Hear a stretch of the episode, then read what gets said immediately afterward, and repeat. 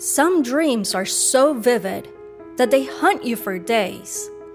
This one hunted me until I gave it life on paper. This is The Daring Quill with a new episode A New Heaven Dreams on Paper. It was still dark out. The traffic lights were flashing, the lightning was blinding, and the thunder made me feel like I was stuck in a horror movie. It was impossible to see past the windshield with the gushing rain. Each drop sounded like an angry stone trying to trespass and threatening the little bit of peace of mind I still had. This is the worst thunderstorm to be driving in, I said to myself. I'm gonna be late for.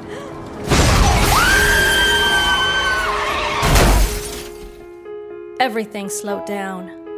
The impact put me in a trance, and I saw a moving picture of my entire life in less than a second.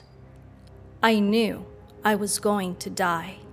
I fought and fought to keep my life and to keep breathing, but every time it got harder and harder. I was in pain, but the pain meant nothing compared to the fear.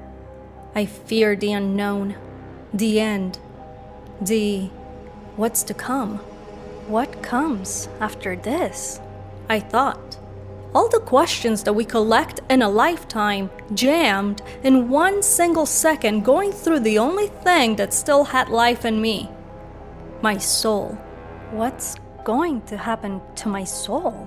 Finally, everything went dark. I was struggling to swim in the middle of an ocean that was pitch black and its texture was thick, nothing normal. I panicked, feeling lost and alone and nowhere to go. I saw a man, a stranger, and even though I've never seen him before and he had no wings or a halo, something in me recognized him as an angel. He gave me instructions. Don't rush to get through. Take your time and calm down. You are safe. Swim on your back and relax.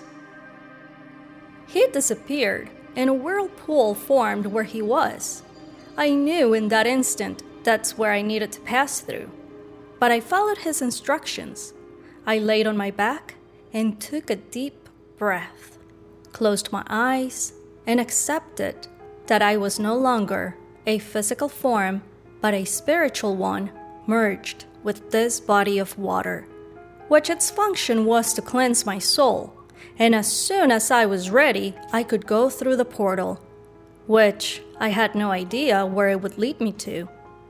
I floated in the water for as long as I could because I still had fears of the unknown.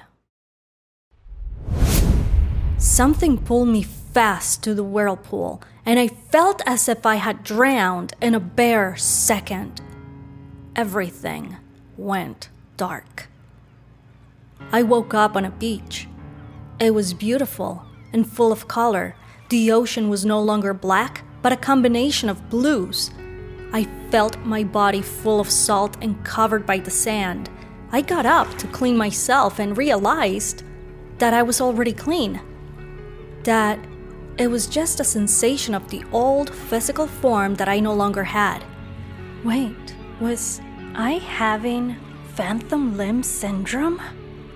How was it possible that I could still feel and see my physical form and my reflection in the water? I couldn't figure it out, but I knew it wasn't there. Oh, you finally made it! A voice called from a distance. I turned around and saw another stranger. This time, a woman. And yet again, somehow I recognized her as another angel. I walked towards her. She was standing by a tiny, beautiful cabana. It's my mom waiting for me here? I asked her as I called out loud for her. Mom! Mom! Are you here? Are you waiting for me? The angel asked me to keep quiet. Shh, you need to follow the path, she said.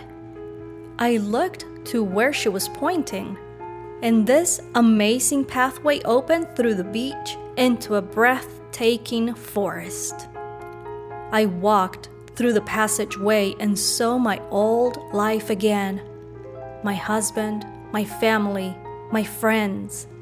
And this time, my mom, she was alive and well.